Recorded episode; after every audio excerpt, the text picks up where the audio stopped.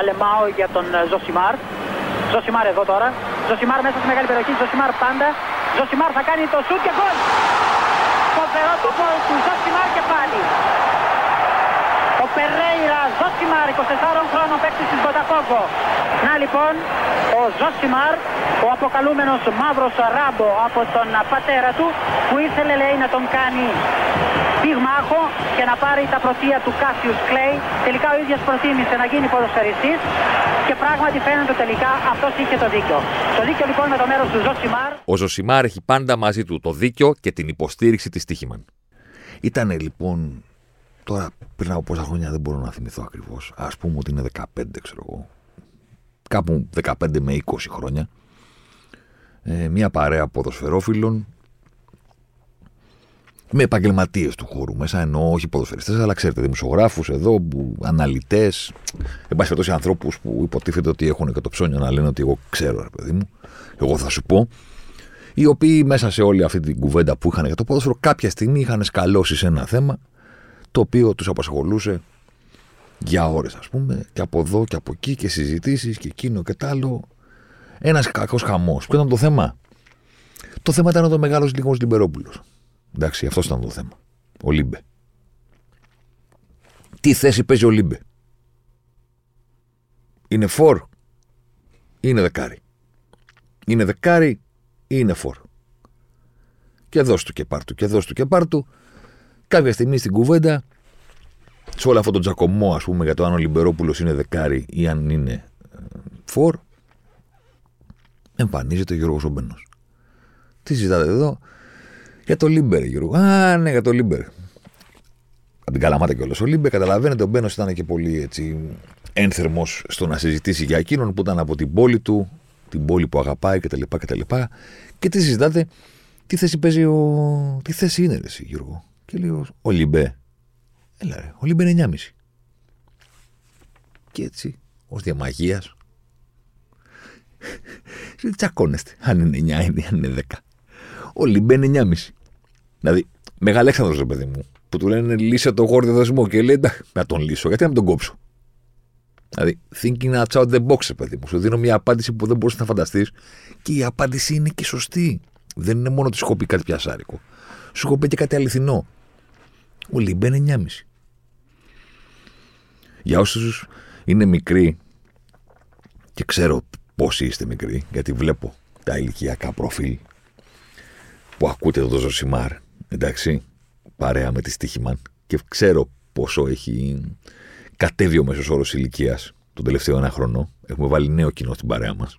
Μικρότερους σε ηλικία. Εσείς μικρότεροι λοιπόν που δεν ξέρετε ποιος είναι ο Λιμπερόπουλος ή τον έχετε ακουστά ή εν πάση περιπτώσει δεν τον χορτάσατε, είστε άτυχοι να γνωρίζετε. Δηλαδή, μιλάμε για πολύ μεγάλο ποδοσφαιριστή. Και φοβερά, πώς θα το πω τώρα, ευχάριστο, έτσι, ωραίο στο μάτι, ρε παιδί μου, το μου βλέπεις να αγωνίζεται. Ο καλός Λιμπέ ήταν απόλαυση. Και ο καλός Λιμπέ ή ακόμα και ο κακός Λιμπέ ήταν και πάντα αυτός που έλεγε που έφτιαχνε την κουβέντα γύρω από το όνομά του για το τι είναι. Ξέρω, θα ακουστώ ιερόσιλο. Ρομπέρτο Μπάτζο, ρε παιδί μου. Βάλε με εκεί. Όταν θα σου βάζω πολλά γκολ, θα λες. Νάτος, αυτός πρέπει να παίζει στην κορυφή γιατί είναι φόρο. Όταν δεν έχω καλή επαφή με τα δίθια, θα λες να το βάλουμε πιο πίσω να κάνει το δεκάρι.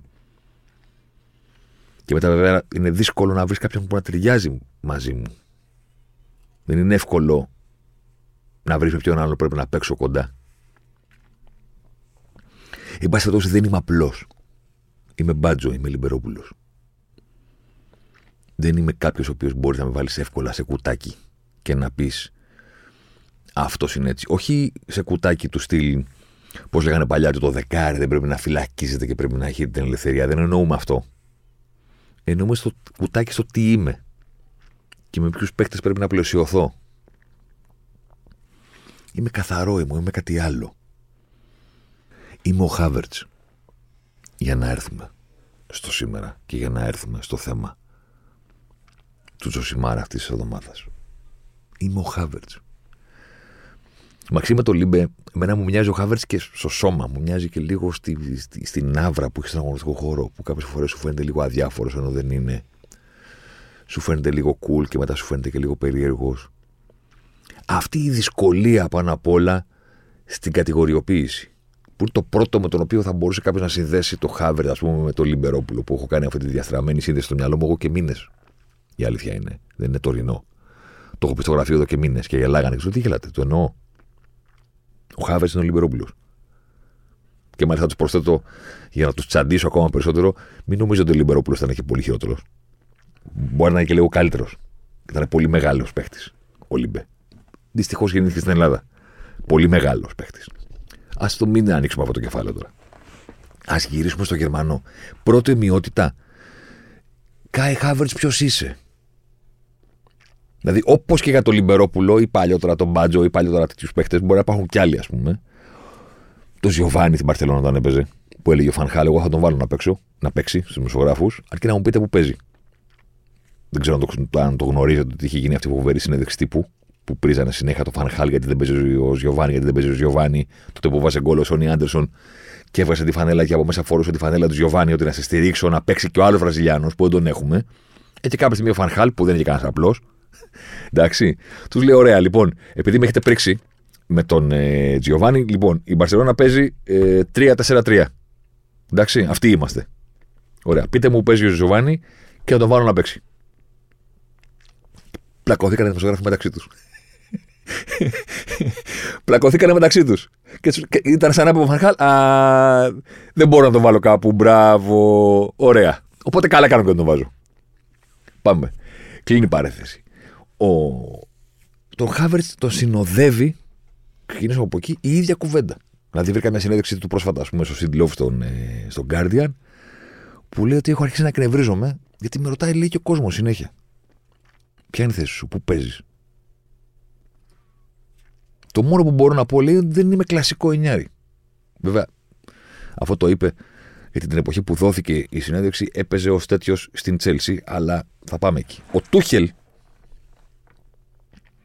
ο Τούχελ, ε, με τον οποίο ο Χάβερτς πήρε το Champions League. Και είχαν και οι δυο τους το φοβερά πετυχημένο διάστημα στην Τσέλσι, όταν πήγε ο Τούχελ στη θέση του ηθοποιού Λάμπαρντ και η Τσέλσι έφτιαξε την άμυνα της. Και ο Χάβερτς ήταν αυτό ο οποίος απέκλεισε τη Real Madrid και μετά έβαλε και τον κόσμο τελικό, για να ξέρουμε γιατί παίχτη μιλάμε. Σε εκείνο το διάστημα έχει κάποια στιγμή μιλήσει ο, ο Τούχελ και λέει unique και υβριδικός παίχτης. Υβριδικός, ε, καταλάβατε. Κάτι ανάμεσα σε 9 και 10. Δηλαδή, μεγάλε Γιώργο Μπένο. Μεγάλε.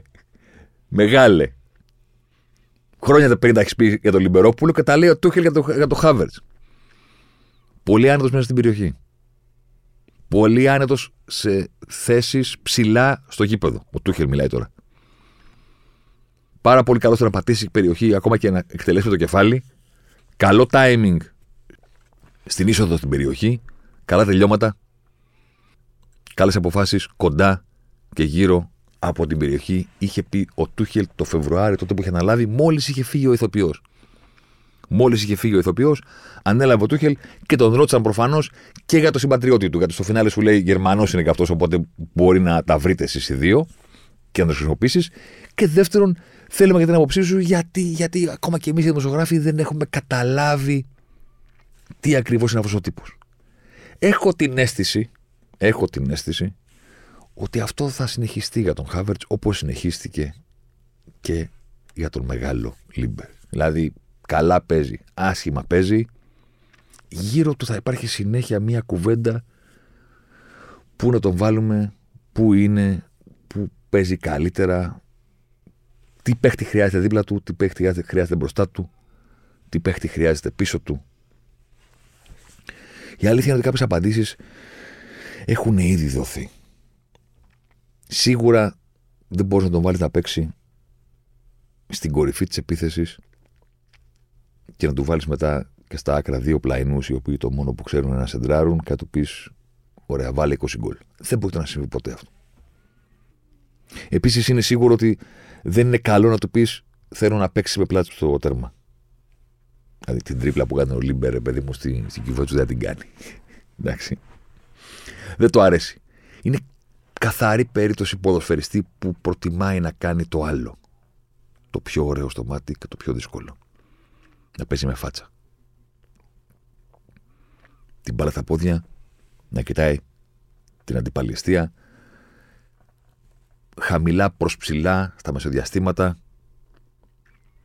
να φτιάχνει πράγματα. Να κοιτάει. Σίγουρα επίσης δεν είναι ο παίκτης που θα του πεις θα σου φέρουμε και το Λουκάκου. Δηλαδή για όνομα του Θεού, τι πήγε και κάνει ο Τούχελ, τι πήγε και κάνανε στην Τσέλσι. Να πεις βέβαια, το τι πήγανε και κάνανε στην Τσέλσι είναι ξεχωριστό βιβλίο. Δεν είναι να τα ανοίξουμε τώρα. Εντάξει. Ας το αφήσουμε. Ας επικεντρωθούμε στο Γερμανό. Κάπου σε αυτό το διάστημα, το όχι και καλό ας πούμε, της καριέρας του στην Τσέλσι, με φοβερά πάνω κάτω, όπως και η ίδια η ομάδα, αλλά και ο ίδιος ο ποδοσφαιριστής από την κορυφή της Ευρώπης και το Champions League και γκολ στο τελικό. Στο... Δεν βγαίνει αυτό το πράγμα. Κάπου σε αυτό το διάστημα βρήκαμε τα don'ts. Δηλαδή, βρήκαμε τι δεν γίνεται να συμβεί με τον Χάβερτς. Όμως ο λόγος που τον συζητάμε τώρα είναι ότι την αφήνει την Τσέλσι και πηγαίνει στην Arsenal. Παρότι είναι λονδρέζικο το ντέρμπι, και υπάρχει αντιπαλότητα, δεν είναι σπάνια η μετακίνηση. Με τα τελευταία χρόνια και ο Νταβίντ Λουίς και ο Βίλιαν και ο Ζορζίνιο. Πρόσφατους λέμε τώρα. Εντάξει. Πήγαν από την Τσέλσι στην Arsenal. Βέβαια, οι παίχτε που ανέφερα ήταν λίγο στα τελειώματα. Πήγαν για τα τελευταία ένσημα τελευταίο συμβόλαιο. Νταβίτ Λουίς με Πασταθόπουλο. Τώρα μιλάμε για δίδυμο πυρκαγιά. Carnation, πώς το λένε, τη Λόλα, να βγάλουμε από τη φωτιά διαγωνισμός ο ένας με τον άλλον, ποιο θα κάνει κάτι πιο, πιο εκτός λογικής. Εντάξει, κλείνει η παρένθεση. Ενώ ο Χάβερτ ο Havertz έχει τα καλά χρόνια μπροστά του. Είναι πάρα πολύ μικρός και δεν το έχουμε καταλάβει γιατί τον βλέπουμε να παίζει αρκετό καιρό. Είναι 24 ο Χάβερτ. Και ο λόγος που τον συζητάμε είναι γιατί πήγε στην Arsenal και ο λόγος που τον συζητάμε γιατί είναι γιατί ο κύριος Αρτετά συνεχίζει να μας πώς να το πω τώρα να με να μας δικαιώνει που τον αντιμετωπίζουμε σαν κάτι πραγματικά σοβαρό στο χώρο του ποδοσφαίρου. Είναι πολλά τα χρόνια από τότε που είχα πάει καλεσμένος στους μπεταράδες που είχα πει σε από τα χίλια πράγματα που είχα πει σε εκείνη τη συνέντευξη. Ένα από αυτά ήταν ότι Αρτέτα παραπάνω από Λάμπαρτ που εκείνη την εποχή φέρνονταν το ανάποδο μόλις είχαν ξεκινήσει ότι ο Λάμπαρτ είναι εδώ αυτός που θα κάνει καριέρα και ότι ο Αρτέτα δυσκολεύεται ο Αρτέτα κέρδισε τεράστια εκτίμηση από μένα πέρυσι στο πώς έφτιαξε την Arsenal. Το έχουμε κάνει και σε podcast κατά τη διάρκεια της σεζόν της προηγούμενης. Αυτή έχουμε πίσω μας, θέλω να πω. Ε, μπορείτε να το ακούσετε, να το βρείτε. Ε, τότε που έλεγα ότι ρε παιδί μου τον παραδέχομαι για τον τρόπο με τον οποίο καθάρισε την ομάδα.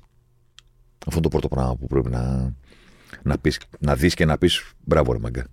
Κάτι είχε στο μυαλό σου. Έξω και ο Λακαζέτ, έξω και ο Μπαμεγιάνγκ, πάμε να φτιάξουμε κάτι δεν θα είναι από την αρχή ολοκληρωμένο, αλλά κάτι το οποίο θα το φτιάξουμε όπως θέλουμε εμείς. Αυτό που ξεκίνησε να κάνει πέρσι στην Arsenal θα μπορούσε να τον φέρει δεύτερο, θα μπορούσε να τον φέρει τρίτο, θα μπορούσε να τον φέρει τέταρτο. Γιατί, όπως έχουμε ξαναπεί, δεν μπορείς να αποφασίσεις και να επηρεάσεις πόσο καλή θα είναι η αντίπαλή σου. Παράδειγμα, αν η Liverpool δεν είχε τα περσινά χαλιά, μπορεί να μην ήταν δεύτερη Arsenal, να ήταν τρίτη. Δεν έχει σημασία. Σημασία έχει ότι ο Αρτέτα είπε λοιπόν αυτοί είμαστε.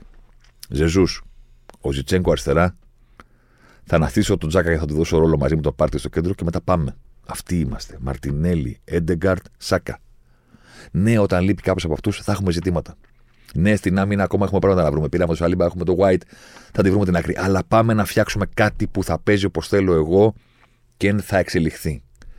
Και νομίζω ότι ήταν σωστό να έρθουμε σήμερα στο Ζωσιμάρ και να κάνουμε αναφορά στο Χάβερ και το Ράις, γιατί. Γιατί ρε φίλε είναι ιστορική ημέρα για την Arsenal. Η χθεσινή. Να ανακοινώνεται ο Χάβερτς και να τα βρίσκει με τη West Ham και να παίρνει το Ράις από τα χέρια της City. Σήμερα ξεκινάει το μέλλον της Arsenal, η οποία σήμερα λέει σε όλο τον πλανήτη που ασχολείται με την Premier League ότι αυτό που κάναμε πέρσι αυτό που κάναμε τη σεζόν που μόλις ολοκληρώθηκε, μάλλον, γιατί δεν μπορώ το πέρσι, που κάποιοι λανθασμένα βέβαια μας είπαν ότι χάσαμε και το πρωτάθλημα που δεν το χάσαμε. Θαύμα κάναμε που πήραμε 25 βαθμούς περισσότερους, 24 πόσου πήραμε σε σχέση με την προηγούμενη χρονιά. Τώρα ξεκινάει. Και θέλουμε αυτό που έγινε να μην ήταν παρένθεση. Δηλαδή να μην ανέβει του χρόνου η Liverpool να βελτιωθεί και η United, να βελτιωθούν και οι υπόλοιποι και να πούμε χα-χα η Arsenal πάλι η Τέταρτη, η Πέμπτη. Όχι. Ερχόμαστε. Πώς ερχόμαστε, για κοίτα. Σήμερα παίρνουμε αυτόν και αυτόν. Έτσι ερχόμαστε. Έχουμε ξεκινήσει λοιπόν από τον έναν, τον πρώτο, τον Χάβερτς, τον Λίμπε, τον περίεργο, αυτόν που δεν ξέρουμε τι είναι, σε ποια θέση παίζει και αν τελικά είναι καλός και αν τελικά άξιζε να τον πάρει η Τσέλσι.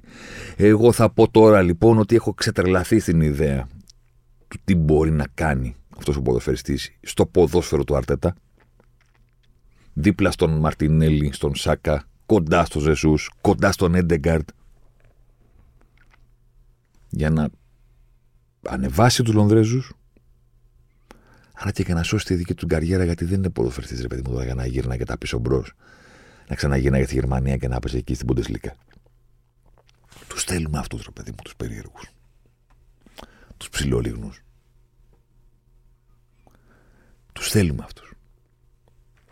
Τι θα κάνεις στην Arsenal; Θα δούμε. Υπάρχει ένας ολόκληρος τσακωμός για το αν θα τον φέρει λίγο πιο πίσω, σαν left eight, όπως γράφει το Athletic ο Αρτέτα, ή αν θα τον δούμε εκεί που πρέπει, εκεί που φανταζόμαστε, δηλαδή κοντά στην περιοχή, στο 9,5.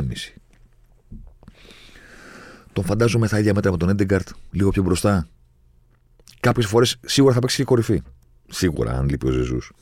Επίσης, είναι πολύ πιθανό, αν δεν είναι διαθέσιμος ο Μαρτινέλη ή ο Σάκας, κάποιες φορές να το δούμε το Ζεζούς να έχετε από το πλάι, όπως ερχόταν στη City την τελευταία του χρονιά, και να παίζει ο Χάβερ κορυφή. Θα δούμε. Τι λένε τα στοιχεία; τα στοιχεία λένε το εξής φοβερά ενδιαφέρον, κύριοι. Στη σεζόν που ολοκληρώθηκε στην Premier League, ο μοναδικός παίχτης που έκανε περισσότερες κινήσεις χωρίς την μπάλα μέσα στην αντίπαλη περιοχή από τον Χάβερτς ήταν drumroll ο Χάλαντ. Ο Χάλαντ έκανε 349 κινήσεις χωρίς την μπάλα για να μπει από εκτός εντός περιοχής. 349. Ο κύριος Χάβερτς είχε 334. Εκεί. Συνέχεια. Και αν αφαιρέσουμε το κριτήριο του κινούμε χωρίς την μπάλα για να μπω στην περιοχή, αν αφαιρέσουμε την κατεύθυνση και πάμε στην κατηγορία των γενικών off-ball runs, τρεξίματα στο χώρο χωρίς την μπάλα, είτε για να τη ζητήσω για να την πάρω, είτε για να ανοίξω χώρο για κάποιον άλλον, και τα δύο μετρώνται εξίσου, ανεξαρτήτως του τι σκοπεύει να κάνει ο ποδοσφαιριστής εκείνη τη στιγμή. Γιατί το γιατί το κάνει. Κάποιες φορές κινείσαι για να πάρει την μπάλα, κάποιες φορές κινείσαι γιατί θες να παρασύρεις ένα παίχτη και να ανοίξεις ένα κενό για κάποιον άλλον. Πρώτος πέρυσι στην Premier League, ο κύριος Σον της Τότεναμ. Ο εργάτης, ο παιχταράς Σόγκ. Ε, 1093 φορές τέτοιο το δέξιμο. 70 τέτοια τρεξίματα έκανε ο Χάβετς. Δεύτερος. Αλλά αυτό που συνδυάζει ο Γερμανός είναι ότι ταυτόχρονα όταν έχει την μπάλα στα πόδια είναι ο άνθρωπος ο οποίος θα φτιάξει πράγματα για τους υπολείπους. Πώς κάναμε με την όπτα όταν κοιτάγαμε τα στοιχεία φέτος για τη Στίχημαν Super League που για πρώτη φορά βάλαμε το Open Play Involvement στη ζωή σας και λέγαμε το ποιος δημιουργεί τις περισσότερες φάσεις για την ομάδα του στο open play με τρεις τρόπους. Ο ένας είναι να εκτελέσει, ο άλλος είναι να δώσει την μπάλα σε αυτό που εκτελεί, και ο τρίτος είναι το build-up. Το να συμμετέχει στη φάση πιο πριν, πριν την τελική πάσα ή την εκτέλεση. Open play involvement. Νούμερο ένα παίκτης της άθλια, ναι. Τσέλσι φέτος, φυσικά ο Κάι Χάβερτ. Νομίζω ότι ο Αρτέτα δείχνει ε, μια ακόμη φορά ότι έχει ξεκάθαρα πράγματα στο μυαλό του. Ότι ο Αρτέτα δείχνει για μια ακόμη φορά ότι στο κεφάλι του τα πράγματα είναι θέμα προσόντων και εκτός πολύ θέσεων. Είναι το τι φέρνεις στον αγωνιστικό χώρο, όχι το πού θα σε βάλουμε ακριβώς. Δεν είναι θέμα θέσης με τον αρχετυπικό τρόπο με τον οποίο μάθαμε τις θέσεις στο ποδόσφαιρο όταν βλέπαμε τις διατάξεις πέρα από τη σέντρα και λέγαμε τι παίζει η τάδε ομάδα 4-4-2. 4-3-3 καθώς εκεί, αφού εκεί. Ναι, αλλά όπως έλεγε και ο Χουάν Μαλίγιο, η μοναδική περίπτωση που αυτοί οι ποδοσφαιριστές βρίσκονται σε αυτή τη θέση όταν ξεκινάει, είναι όταν ξεκινάει το παιχνίδι στη διάταξη. Ε, το θέμα είναι η ρόλη. Η ρόλη, το που κινείσαι στο build-up, το τι έχεις αναλάβει να κάνεις με την μπάλα και πολύ, πολύ περισσότερο χωρίς αυτήν.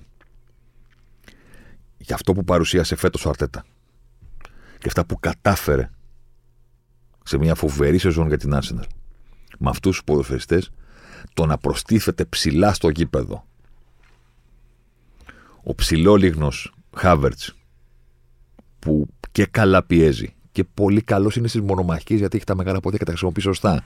Ο οποίος έχει όλη αυτή την κίνηση χωρίς την μπάλα που έδωσε στην Τσέλσι του Champions League τότε. Γι' αυτό την έδωσε. Η κίνηση του Χάβερτς χωρίς μπάλα από χαμηλά. Το να προστίθεται αυτό το κορμί στο κουτί για να εκτελέσει και το να φτιάξουν ένα δίδυμο με τον Έντεγκααρντ έτσι όπως το έχω στο μυαλό μου, ας πούμε. Του αν ο Έντεγκααρντ έχει την μπάλα να κινείται ο Χάβερτς χωρίς αυτήν για να πάει σε θέση εκτέλεσης, αλλά να μπορεί και ο Χάβερτς να αναλάβει κομμάτι της δημιουργίας για τον Ζέσους, τον Μαρτινέλι, τον Σάκα, τον οποιονδήποτε άλλον. Όλο αυτό μου φτιάχνουν ένα μείγμα το οποίο ανυπομονώ να δω ψηλά στην επίθεση.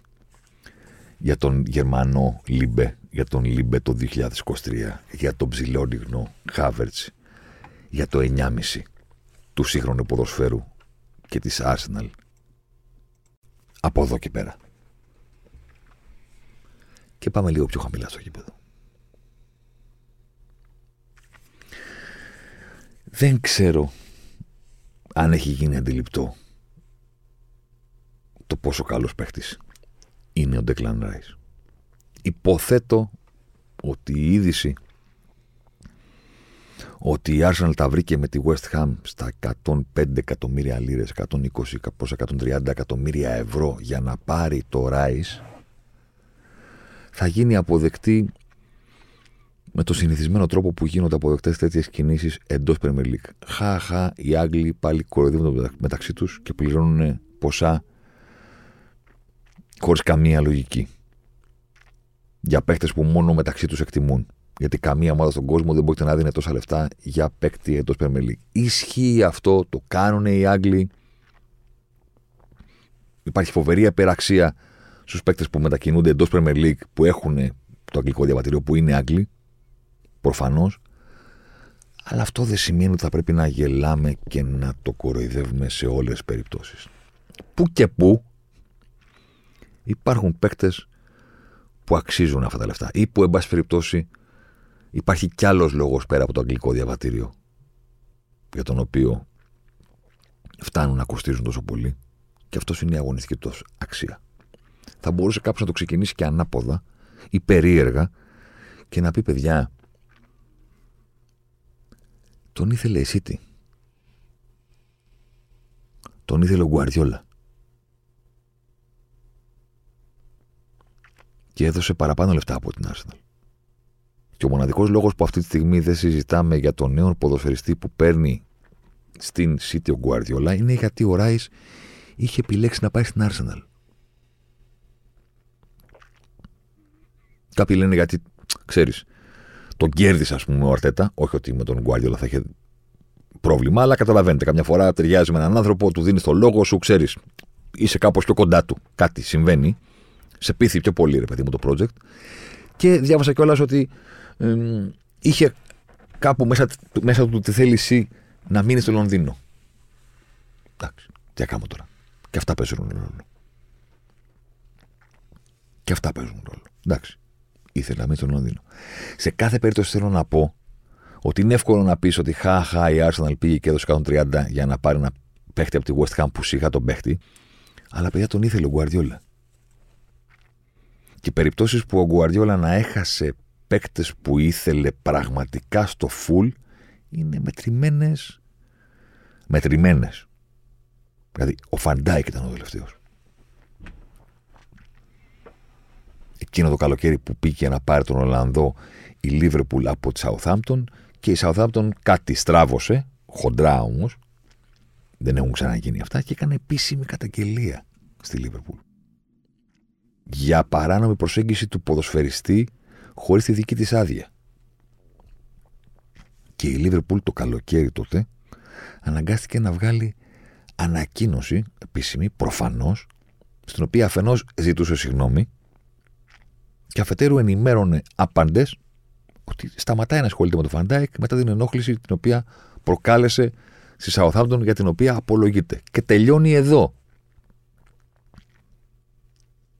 Τότε λοιπόν, ο Γκουαρδιόλα προσπάθησε έντονα, και αυτό είναι δεδομένο, και πήγε στο Φαν Ντάικ και του είπε: Εντάξει, ωραία.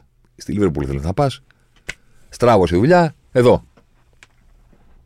Εδώ. Ανοιχτές αγκαλιές, τι θέλεις. Καλά, με την ομάδα θα τα βρούμε, με σένα θα τα βρούμε οικονομικά, δεν υπάρχει κανένα πρόβλημα. Εδώ. Και ο Ολλανδός, ευτυχώς δηλαδή, του είπε: Ναι, εντάξει, μαζί σου, αλλά sorry, αλλά έχω δώσει το λόγο μου στο Κλοπ. Και θέλω να εξαντλήσω τις πιθανότητες να πάω εκεί. Η Λίβερπουλ το δούλεψε υπογείως όλο αυτό το διάστημα που μεσολάβησε. Δεν πήρε κανέναν άλλο ποδοσφαιριστή. Πολύ σωστά. Παρότι τότε έκλεγαν όλοι και, ωραία, και έλεγαν: Ωραία, αφού δεν μπορείτε να πάρετε το Φαντάκ, πάρτε κάποιον άλλον. Δεν τους παίρνω από το μυαλό ότι αυτός είναι ο λάθος τρόπος προσέγγισης. Ότι δεν είναι σωστό να το κάνεις αυτό. Δεν χτίζεις έτσι ομάδες. Χτίζεις με υπομονή, χτίζεις περιμένοντας για να είσαι σίγουρος ότι θα κάνεις σωστή επιλογή. Και τον Ιανουάριο, λίγες μέρες πριν τα Χριστούγεννα, βγήκε εκείνη η περίφημη φωτογραφία του Φαντάκη δίπλα στο Χριστουγεννιάτικο δέντρο και η Λίβερπουλ υπέγραψε το Φαντάκη. Στο διάστημα λοιπόν αυτό, η City για πρώτη φορά επί Γκουαρδιόλα ήθελε σαν τρελή να πάει έναν ποδοσφαιριστή και δεν κατάφερε να τον αποκτήσει. Από τότε μέχρι τώρα, ο Ράι είναι μόλις ο δεύτερος. Θα μου πεις και είναι αρκετό τώρα ότι τον ήθελε ο Γκουαρδιόλα για να μας πεις ότι ο Ράι είναι παιχταρά. Όχι, φυσικά δεν είναι. Αλλά ξεκινάμε με αυτό. Τον ήθελε ο Πεπ. Κάτι ξέρει. Δεύτερον, δεν είναι απλός ο Ράις. Όπως δεν είναι απλός και ο Χάβερτς, αλλά ο Χάβερτς είναι λίγο στην επίθεση, ξέρεις, για κάτι το διαφορετικό. Ο Ράις έχω την αίσθηση ότι έχει περάσει λίγο κάτω από το ραντάρ. Παίζοντας στη West Ham. Έχει περάσει κάτω από το ραντάρ το γεγονός ότι είναι ένας μέσος ο οποίος παίρνει φοβερά υψηλό βαθμό στα δύο χοντροκομμένα να το κάνουμε, ας πούμε, πράγματα που πρέπει να κάνει ένας μέσος. Χοντροκομμένα, αν το πεις, ρε παιδί μου, σε black and white. Πώς το έλεγε ο Μάικλ Σκότς εκείνο το επεισόδιο, με το περίσευμα, που είπε στον ε, Όσκαρ να το, το εξηγήσει, λες και είναι πεντάχρονο. Πρέπει να εξηγήσεις τον μέσο στο ποδόσφαιρο σε κάποιον ο οποίος είναι δύο χρόνων, ξέρω τριών, δεν ξέρω. Είναι αυτός που σταματάει την μπάλα και μετά αυτός που την προωθεί. Δηλαδή, πολύ χοντροκομμένα. Black and white, ρε παιδί μου. Τι πρέπει να κάνεις άμα είσαι εκεί στο κέντρο του γηπέδου, να έρχεται την μπάλα πάνω σου και να τη σταματάς, να μην περνάει ο αντίπαλος ή η μπάλα, και όταν την κερδίζεις να την προχωράς. Χοντροκομμένα. Ναι. Χοντροκομμένα λοιπόν, ο Ράις παίρνει συγκλονιστικά υψηλό βαθμό και στα δύο κομμάτια του παιχνιδιού. Τελείωσε η σεζόν στην Premier League. Από όλους τους παίχτες στις κερδισμένες κατοχές ο Ντέκλαν Ράις ήταν στην πρώτη θέση του πρωταθλήματος. Κέρδισε την κατοχή για την West Ham possession won 334 φορές στο πρωτάθλημα. Δεύτερος, τι έκπληξη, ο Ρόδρυ. Με 301. μοναδικοί παίχτες του πρωταθλήματος με πάνω από 300 κερδισμένες κατοχές για τις ομάδες τους στο πρωτάθλημα που ολοκληρώθηκε. 334. 9,2 per 90 minutes. Εντάξει. Κλεψίματα, interceptions. Πρώτος στην Premier League με 63 πάλι ο Ντέκλαν Ράις. Πόσες φορές τον περνάνε; Τον πέρασαν στο πρωτάθλημα που ολοκληρώθηκε 20 φορές σε 38 παιχνίδια. 0,8. 0,6 με συγχωρείτε. Per 90 minutes. Ο Κασεμίρο τα μάγουλα, ξέρετε, 2,1. Δύο φορές per 90 minutes. Dribble past. Σε περνάνε με τρίπλα δύο φορές το μάτσο Κασεμίρο. Μεγαλώνουμε. Ο Φαμπίνιο που ήταν σαν το Ρόμποκο που φέτος για τη Λίβερπουλ. Ήταν και εδώ πολύ. Σαν το Ρόμποκο που, που είχε πέσει στη λίμνη και έχει σκουριάσει και πήγαινε όρθιος. Γιατί έτσι είναι ο Φαμπίνιο. Όταν, όταν δεν είναι καλά, είναι, δεν μπορεί να το πιστέψεις ότι παίζει. Δεν μπορείς να το πιστέψεις. Καλύτερα ο Εσίτη του Πάουκ, αυτός που ήταν σαν πορτιέρης που ήταν. Ο Φαμπίνιο φέτος 1,3. Dribble past. Διπλάσιο από το 0,6 του Declan Rice. Ο Πάρτεϊ στην Arsenal, το οποίο θα πάρει τη θέση ο Declan Rice, μία φορά το παιχνίδι. 1,0. Ο Ρόδρυ, φοβερός, ή ο Σαϊσέδο, που και αυτόν τον κοιτάνε πολλές ομάδες Premier League, 0,8. Το 0,8 είναι σούπερ επίδοση. Η καλή επίδοση, κάτω από μία. 0,6 είχε ο Ράις. Οπότε ναι, στο να προστατεύουμε, στο να κρατάμε τα μπόσικα παίζοντας στο 6, στο 8 δεν έχει σημασία. Στο ρόλο του χάθηκε η μπάλα και τώρα έρχονται οι αντίπαλοι. Ο Ράις είναι elite protector. Κερδίζουμε κατοχές, μπλοκάρουμε σουτ, κάνουμε κλεψίματα και δεν μας περνάνε. Πάει αυτό; Πάει αυτό. Ωραία. Άντε και σταμάτησε λοιπόν τον αντίπαλο. Μετά, μετά πασάρουμε. Μετά πασάρουμε πολύ. Και πασάρουμε και με καλό ποσοστό ευστοχίας. Αλλά καταλαβαίνω ότι το, το, ο όγκος των μεταβιβάσεων και το ποσοστό ευστοχίας από μόνο του δεν λένε πράγματα. Και στο φινάλε γι' αυτό πήγαμε στην εποχή που έχουμε παραπάνω μέτρηξ για να μπορούμε να συζητάμε καλύτερα. Υπάρχουν, ξέρω εγώ, οι πάσες προς τα εμπρός. π.χ. Όχι πάσες γενικά, όχι πάσες στο πλάι, όχι πάσες προς τα πίσω. Forward passes για τους μέσους. Όχι για τους stopper, φυσικά για τους stopper είναι τα πράγματα πολύ, πολύ, πολύ πιο απλά. Εντάξει, forward passes. Ποιοι κάνανε περισσότερες από τον Rice στην Premier League που ολοκληρώθηκε; Ο Ρόδρυ έκανε 624 και ο Μπρούνο Φερνάνδε έκανε 633. Ο Ράι έκανε 607. Μόνο αυτοί οι δύο μόνο ο Φερνάντε τη United και ο Ρόδρυ της City έκαναν περισσότερες πάσες προς τα εμπρός από το χώρο του κέντρου από τον Ράις που είχαν και αυτός 607. Τρεις παίχτε με πάνω από 600. Ο ένας από τους τρεις, βέβαια, παιδιά, έπαιζε στη West Ham. Δηλαδή, όχι ακριβώς η ομάδα που παίζει εδώ, κατοχή, παίρνουμε την μπάλα και παίζουμε. Στη West Ham. Οι άλλοι παίζουν στη United και στη City.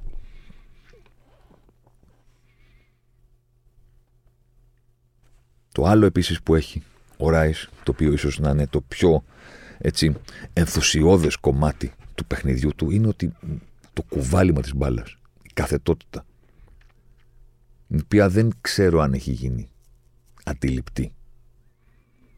Το πόσο εντυπωσιακή είναι. Θέλω να πω ότι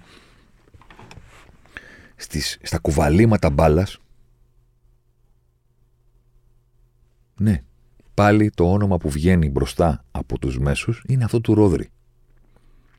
Μόνο αυτός έκανε περισσότερα από τον Ράις. Και μόνο αυτός έκανε, άμα προσθέσουμε την τα, τα μέτρα που κουβάλισε την μπάλα όλες αυτές τις φορές, μόνο ο Ρόδρυ κάλυψε μεγαλύτερη απόσταση στο γήπεδο με την μπάλα στα πόδια από τον Ράις. Μόνο ο Ρόδρυ. Ο Ράι είχε 716 κουβαλήματα μπάλας την προηγούμενη σεζόν, ενώ είχε κάνει και 105 στο conference που το πήρε η West Ham φέτος. Θέλω να πω ότι ο Ράις δεν έχει διαφημιστεί όσο θα έπρεπε. Παρότι είναι παίχτης της Premier League που εκεί όλα διαφημίζονται στο έπαχρο. ναι, αλλά δεν έχει βοηθήσει η ομάδα στην οποία αγωνίζεται. Σω δεν έχει βοηθήσει και ο τρόπος παιχνιδιού της Αγγλίας, του Southgate, που είναι αυτό το boring England του Southgate, εντάξει.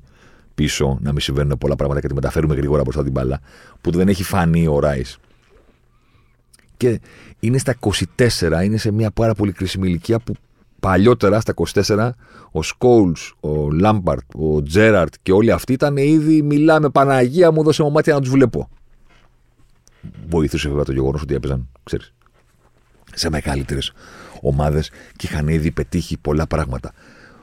Κάτι ο Ράι, κάτι το παιχνίδι της West Ham, κάτι ο Μόγε, κάτι ο Southgate, κάτι η Boring England δεν έχει φανεί το ότι παίχτης είναι ήδη στα 24 ο Ράις σω και γιατί η κουβέντα ακόμα στην Αγγλία έχει πάει και πολύ μπροστά. Χάρη Κέιν, όπως Αλαν Σίρ κάποτε, η ταχύτητα του Σάκαη, του Στέλινγκ και των υπολείπων, λίγο γκρίλι με το μαλλί, ας πούμε, της Στέκα και Νάταλι Πόρτναν κτλ. Εντάξει, Μπένιντ Λάιμπέκα. Αυτό. Όλα αυτά έχει περάσει ο Ράις κάτω από το ραντάρ. Όχι όμως κάτω από το ραντάρ του Γκουαρδιόλα και του Αρτέτα. Για να επανέλθω αυτό που έλεγα νωρίτερα, πέρα από το γεγονός ότι είναι τεράστια επιτυχία σαν μεταγραφή, γιατί όταν παίρνεις παίχτη από τη City που σε διαλέγει γιατί σε θέλει πάρα πολύ, προφανώς και είναι φοβερά σημαντικό. Αλλά αυτή τη στιγμή βρισκόμαστε σε, μια, σε ένα σταυροδρόμι που έχει την πιθανότητα σε αρκετά χρόνια να γυρίζουμε πίσω σε αυτό και να λέμε τότε που η Arsenal έκανε αυτή τη φοβερή σεζόν και πήγε μετά νωρίς το καλοκαίρι όχι σύριαλ, πριν καν μπει ο Ιούλιος. Και είπε λοιπόν, ο Χάβερτς ψηλά στο κήπεδο και ο Ράις στη βάση αυτών των πραγμάτων. Και φτιάχτηκε η Arsenal που δεν προδικάζω, δεν μπορώ να ξέρω ότι θα κερδίσει η Arsenal από εδώ και πέρα. Παίζουν και αντίπαλοι, όπως έχουμε ξαναπεί. Μπορείς να ελέγξεις μόνο το πόσο καλός θα γίνεις εσύ. Δεν μπορείς να ελέγξεις το αν αυτό θα είναι αρκετό για να είσαι ο καλύτερος σε κάτι, γιατί μπορεί οι άλλοι να κάνουν άλματα και να είναι πάντα καλύτεροι από σένα. Βάλε τώρα να έχεις απέναντί σου τη City και τον Guardiola, ε. δεν είναι απλό. Ή τη Liverpool θα πω εγώ, που μπορεί κάποια στιγμή να επιστρέψει. Τη λέω γιατί ήταν η ομάδα που τα τελευταία χρόνια ήταν ή η καλύτερη ή η δεύτερη καλύτερη στο νησί. Οπότε, αν είσαι η Arsenal, αν είσαι η Chelsea, αν είσαι η United, έπρεπε να περάσεις δύο. Όχι στη βαθμολογία, μην κοιτάτε αυτό. Δύο στο να. Δύο ομάδες από τις οποίες πρέπει να γίνεις καλύτερος. Δεν κυνηγούσες έναν. Κυνηγούσες δύο. Να στραβοπατήσει ο ένας και να κάνει κακή σεζόν γίνεται. Και οι δύο μαζί, πόσο πιθανό είναι. Δεν ξέρω λοιπόν τι θα πετύχει η Arsenal τελικά στο χορτάρι και τι θα κερδίσει. Ξέρω όμως ότι ό,τι κάνει τα επόμενα χρόνια, σε αυτή τη μέρα θα γυρίζουμε. Στη μέρα που ανακοινώθηκε ο Χάβερτ με επίσημα βίντεο κτλ. Και, και το ίδιο βράδυ είχε κυκλοφορήσει νωρίτερα η είδηση ότι η City αποσύρεται. Σας έδωσα τους λόγους νωρίτερα. Ε, νομίζω ότι ήταν απλά θέμα της θέλησης του παίκτη να πάει στην Arsenal. Και αργότερα ότι εντάξει, τελικά τα βρήκε με τη West Ham η ομάδα του Ατέτα και θα τον κάνει δικό της. Ο Χάβερτς είναι ο παρεξηγημένος καταδικασμένος μια ζωή να το συζητάμε και να λέμε πού παίζει και τι κάνει και τι δείχνει. Και γι' αυτό είναι πάντα ενδιαφέρουσα περίπτωση. Εγώ πιστεύω ότι θα κάνει φοβερά πράγματα. Θα δούμε.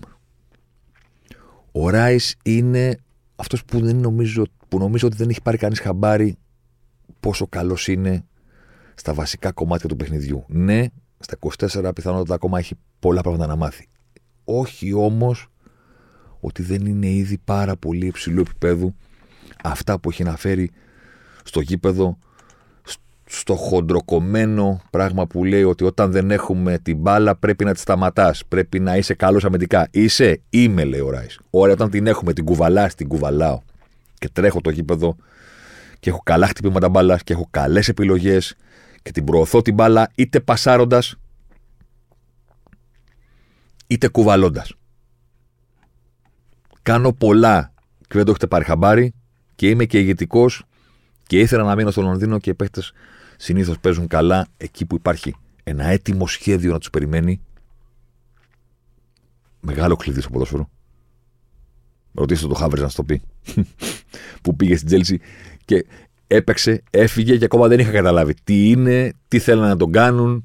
Αλλά αυτό ισχύει για πολλούς στην Τσέλσι τώρα. Μην πάμε σε αυτόν μόνο.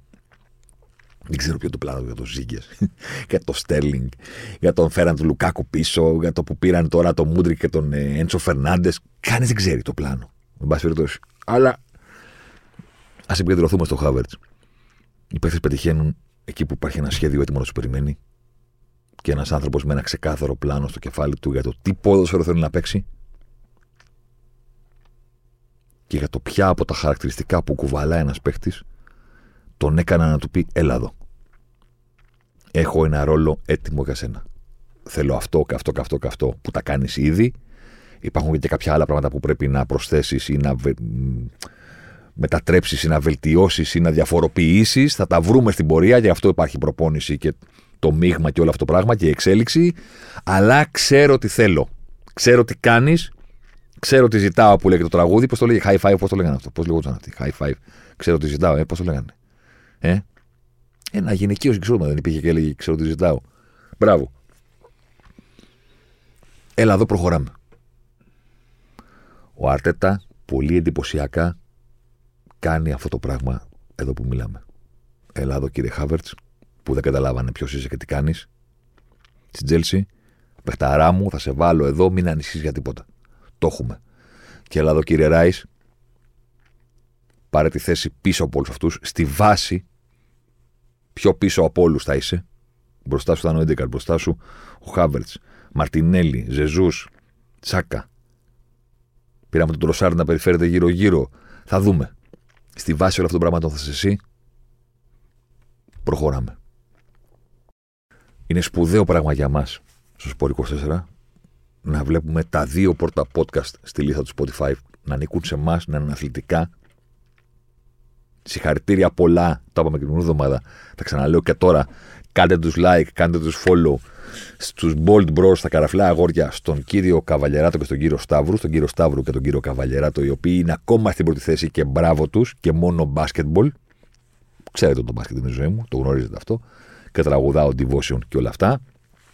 Αυτός ήταν ο Ζοσιμάρ αυτής της εβδομάδας. Παρέα φυσικά με τη Stoiximan. Να υπενθυμίσω να υπενθυμίσω ότι μπορείτε να ακούτε το Ζοσιμάρ και στο προφίλ της Stoiximan στο Spotify, στο οποίο θα βρείτε και άλλο ενδιαφέρον περιεχόμενο και όχι μόνο το δικό μας. Ξαναλέω ένα μεγάλο ευχαριστώ για το πόσο ψηλά μας έχετε φέρει και τα δύο podcast του Σπόρ 24, αλλά και το συγκεκριμένο, τον αγαπημένο σας μαύρο ράμπο, που ο πατέρας του ήθελε λέει να τον κάνει πυγμάχο. Εδώ θα είμαστε να γνωρίζετε. Παρότι δεν έχει Euro και όλα αυτά τα πράγματα που μας αρέσουν το καλοκαίρι ή Mundial, εδώ θα είμαστε κατά τη διάρκεια του καλοκαιριού. Θα πάμε μαζί μέχρι το τέλος του Ιουλίου με το αγαπημένο μου θέμα, όπως ξέρετε, που είναι μεταγραφές. Not. Άρα τι να κάνουμε. Είναι ωραίες οι μεταγραφές όταν φτιάχνουν αυτό το πακέτο που βγάλαμε σήμερα. Το να μιλήσουμε για δύο παίχτες, το να βάλουμε κάτω στοιχεία, δεδομένα και τι φέρνουν. Έτσι, ναι. Φήμες, αρέσει, έρχεται, είναι μεγάλος κτλ. Αυτά είναι που δεν μπορώ. Αυτά είναι που δεν θέλω. Αυτά είναι που βαριέμαι πολύ και κάποτε βλάσει στου απαράδεκτου. Ραντεβού την επόμενη εβδομάδα.